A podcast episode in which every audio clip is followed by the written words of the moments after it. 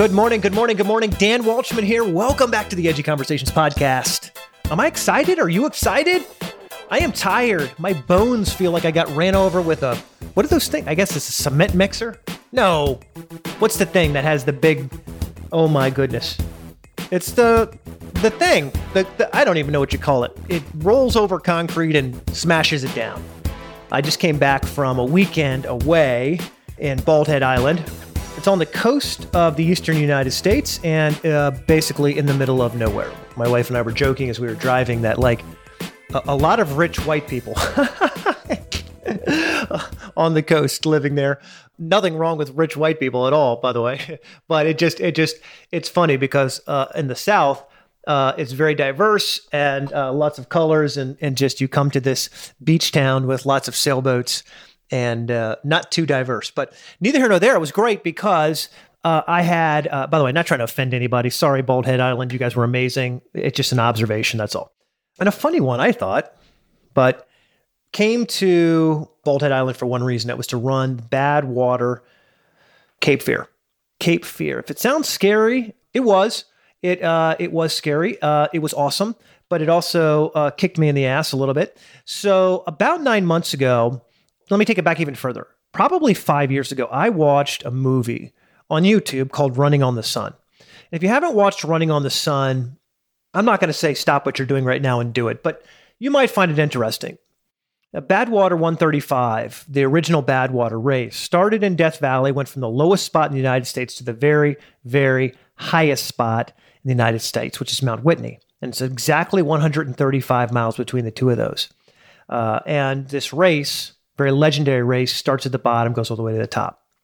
And of course, at the bottom, it's 115, 117, 120 degrees. Of course, at the top, it's a lot cooler, a lot, lot, lot cooler. But the, and you're running on the road, the ascent, the ascent is just absolutely brutal.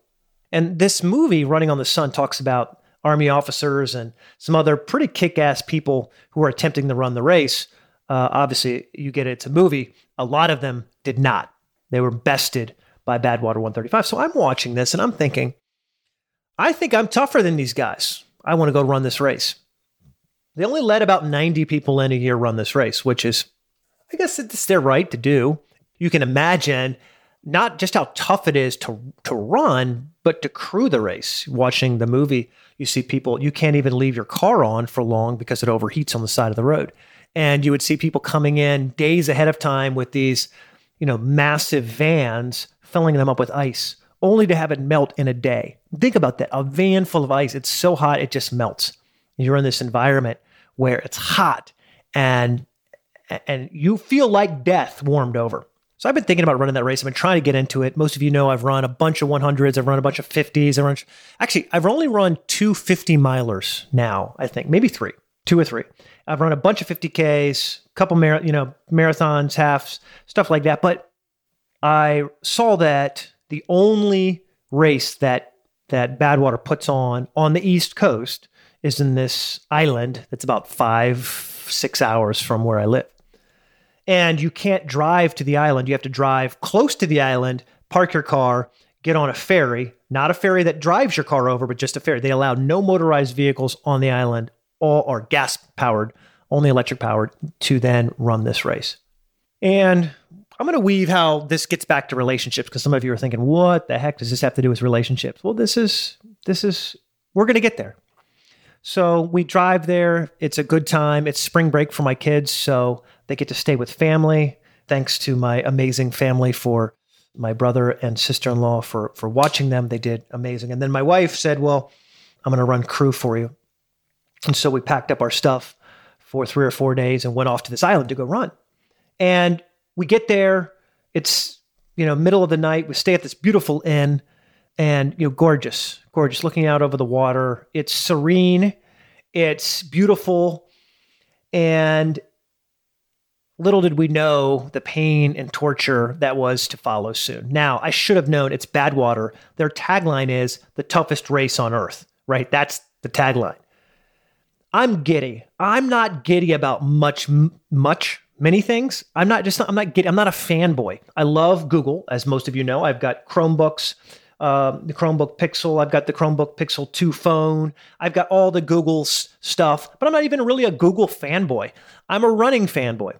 I'm really a Badwater fanboy because inside my heart, like that's what started this whole craziness is to push myself and to test myself. What could I do? Here I'm seeing these Navy SEALs running Badwater and dropping out, right? Not able to do it. And I'm thinking, I could go do that. I could do that. For most, for those of you who saw my documentary back in 2012, where I attempted to, break the world record for running the most miles, you'll know that I went from zero to running 74 miles and then, of course, fell over. That was not fun. That being said, the next day we get there early, you hang out, go to breakfast. There's basically one one coffee shop on this beautiful island. I'm not kidding you. One hardware store. I, I left the charging cable to my phone, which uses the new USB C. Found the one cable on the island in the hardware store and bought it. Like, how cool is that? Great karma. And then I go to pick up my packet uh, at the Nature Conservancy on the other end of the island. And these are my heroes. They don't even know who I am, but I am such a big fan of them. Like this has pushed me to do a bunch of really amazing races. It's just it's been it's been amazing. I don't really care about doing Western States or Eastern States or the Vermont 100, Leadville. There's a bunch of really famous races. They're great. They're cool. They're awesome. I may do them sometime, but I'm really passionate about Badwater. So I get there. I get I get my number, number 78, which by the way has to be good karma because I was born 11 11 78. So, you know, there's something there. If not, it's a nice placebo effect because I feel like it's meant for me. And then I go about, you know, my business of getting into the race, jumping in and making it happen. I think I, I even told the race director the day of, I said, dude, you know, the only reason I'm doing this, uh, by the way, is Chris Kostman, is because I wanted to get into 135. And he's a pretty fun, lovable guy. He kind of shrugged me off, like, you know, who is this crazy guy who's up in my business? You just here to run the race. But he was he was fun. If you go to if you go to Instagram and look at the at Dan Waldo, you'll see different uh, things that I'm tagged in that that he took pictures of. Chris Kostman, really cool guy. He's the race director for all of Badwater. Now, the night before, my wife and I uh, were were racing. Uh, we talked a little bit about strategy. For those of you who don't know Sarah, she's kind of the Dan whisperer. Um, if there's one person who can kind of uh, get my attention and talk sense to me, it's either Sarah number one, maybe Matt number two or three on the list, and then a few other people. Uh, but she knows me. Uh, she knows how to get the best performance from me. And so um, she said the night before, now listen, uh, there's going to be two types of people who run this race. There are those who are clowning around, they're going to go out faster than they should, and you're going to bury those people. And then there's going to be others who are legit, and you need to make sure that you know you're not pushing yourself too far, you're not doing anything uh, you know out of line. That that you know you've got everything you need to go to go compete at that high level you know, I, I listened. I, you know, I, I said, yeah, sure, that makes sense. I think that's something that I can do, should do, would do. The next morning, dawn's bright and early. This race starts at 7:45. How cool is that? A lot of races don't start until like, or start at like five o'clock in the morning, and you're already worn out and tired or sleepy from the night before. But 7:45, that's a good time, right? Sun's coming up, just beautiful. Anyways, uh, race uh, kicks off. And there's always a few people in any race who they kind of show up. They're like the party guys. You know, they've got abs. They're not wearing a shirt. Uh, it's 30 degrees outside. You know what I mean? It's like, uh, I, I don't know. For me, in my mind, I'm making judgments about people. Are you serious? Are, are you a legit competitor? Gun goes off right at 7:45. Boom, we're running down the road, and I was probably out of 200 people, maybe the top 20, something like this, running this this race.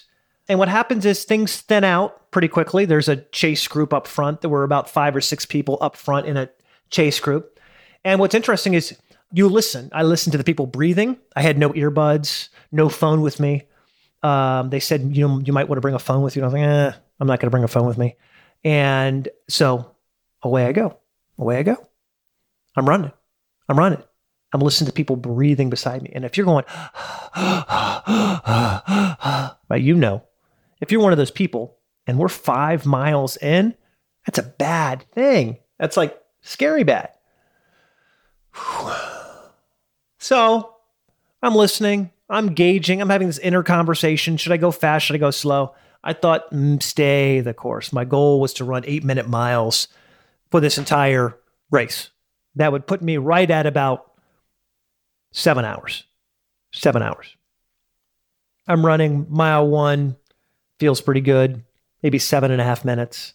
Mile two, something the same. And I noticed there's a guy next to me who, you know, no shirt on, sunglasses, got the shoes. He's kind of, you know, out and about, you know, that sort of thing. You know, running, got a little bit of an attitude. I'm not, okay. If you run with me, you know I'm not much of a talker. I'm kind of just a grinded out sort of person. So here I am doing work, right? Trying to get my miles in, and the guy next to me is is just chatting up a storm. I probably grunted a few times. Eh, yeah. But I didn't say much. So, you know, we just we just kept moving. We just kept moving. I was checking my miles here while I was talking while I'm talking to you. 728, 715, 726, 728, 711, 718, 725, 726, 722, 733. Those are the first 10 miles. And then I think I stopped to pee. Whoops. so an 817 and then 926 and then back to mile 13 was 719 727 737 744 746 743 now something happened at mile 13 uh, after running 12 miles through the island we then were told we had to run on the beach and so quite literally the next 40 plus miles were along a beach a beach where there was lots of water. You're stepping in water. I had two pairs of socks on, but my feet are drenched. Um, your your your your shoes are full of water and now sand because sand is leaking in, and you're now that was starting at mile 13. One thing I didn't add is as I'm running through this city, I know it's 12 miles and we have 50 miles to go. So I'm thinking, I've got time. I've got plenty of time. But part of me was bugging. Part of what was in the back of my head was how much ahead of me, how far ahead of me are the people who are ahead of me?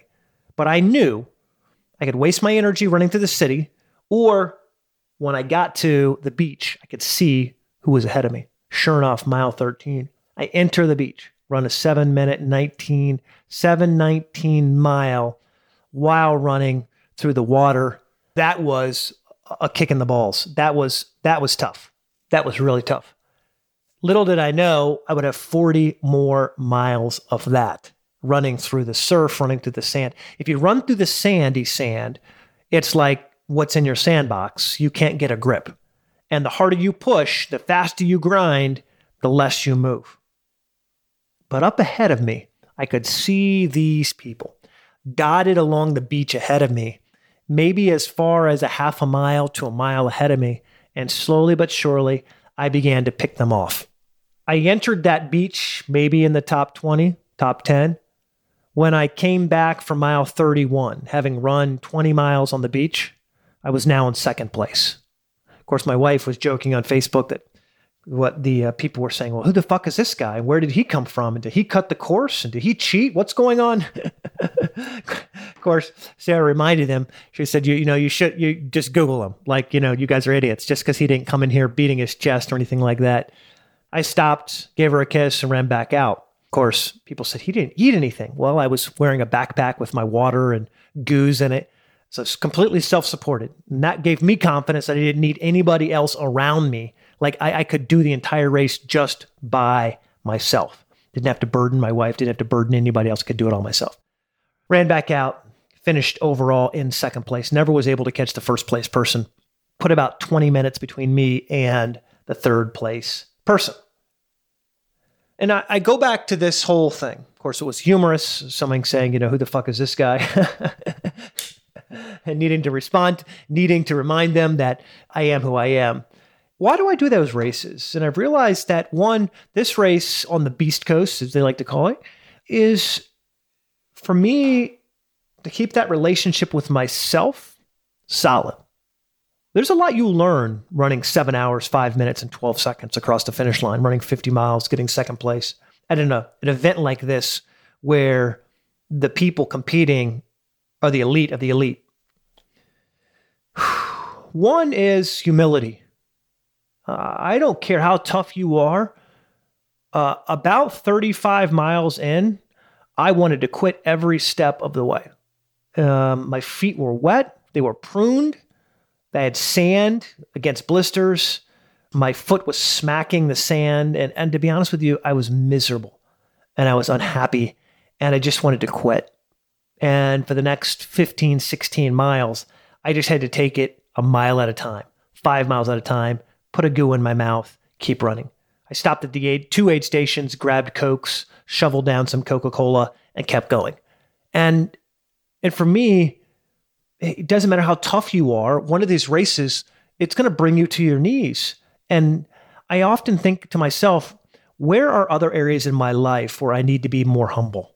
Where I need to not just pump my chest, pound my chest, and talk about how amazing I am, but to stop and say, I need to learn from this experience because it's uncomfortable and I want to quit, but this is ultimately going to make me better. And see, that's why you do these races. That's why you test yourself because man, it just it it forces you to be the best version of yourself. Also, I learned something when I crossed the finish line is that I was tougher. I was tougher than I thought I was. Just I was. And you learn those, you learn how tough you are when you put yourself in a position where failure is not just likely, it's predictable, right? It's predictable. And so what are you doing? I guess my challenge to you is what are you doing to put yourself in a position where s- success is not likely and failure seems like it's a given, it's going to happen? Your relationship to you, the things you do to boost you, to test you, has a direct impact on how you view the world around you. It's been said we don't see others as they are, we see them as we are. What that means is our fears, our insecurities, our uncertainties projected on other people makes us feel the way we do about them. It does. It does. And so, if you want to improve your relationships with other people and improve you, improve you, improve your relationship to you, be a better version of you. Stop thinking about other people so much and focus on you. What are you not seeing right? What do you need to do in order to strengthen you. Maybe it's read a book. Maybe it's run a race. Maybe it's watch what you eat. Maybe it's get a new circle of friends. Maybe it's avoid some negativity. We don't see others as they are, we see them as we are. Something to remember.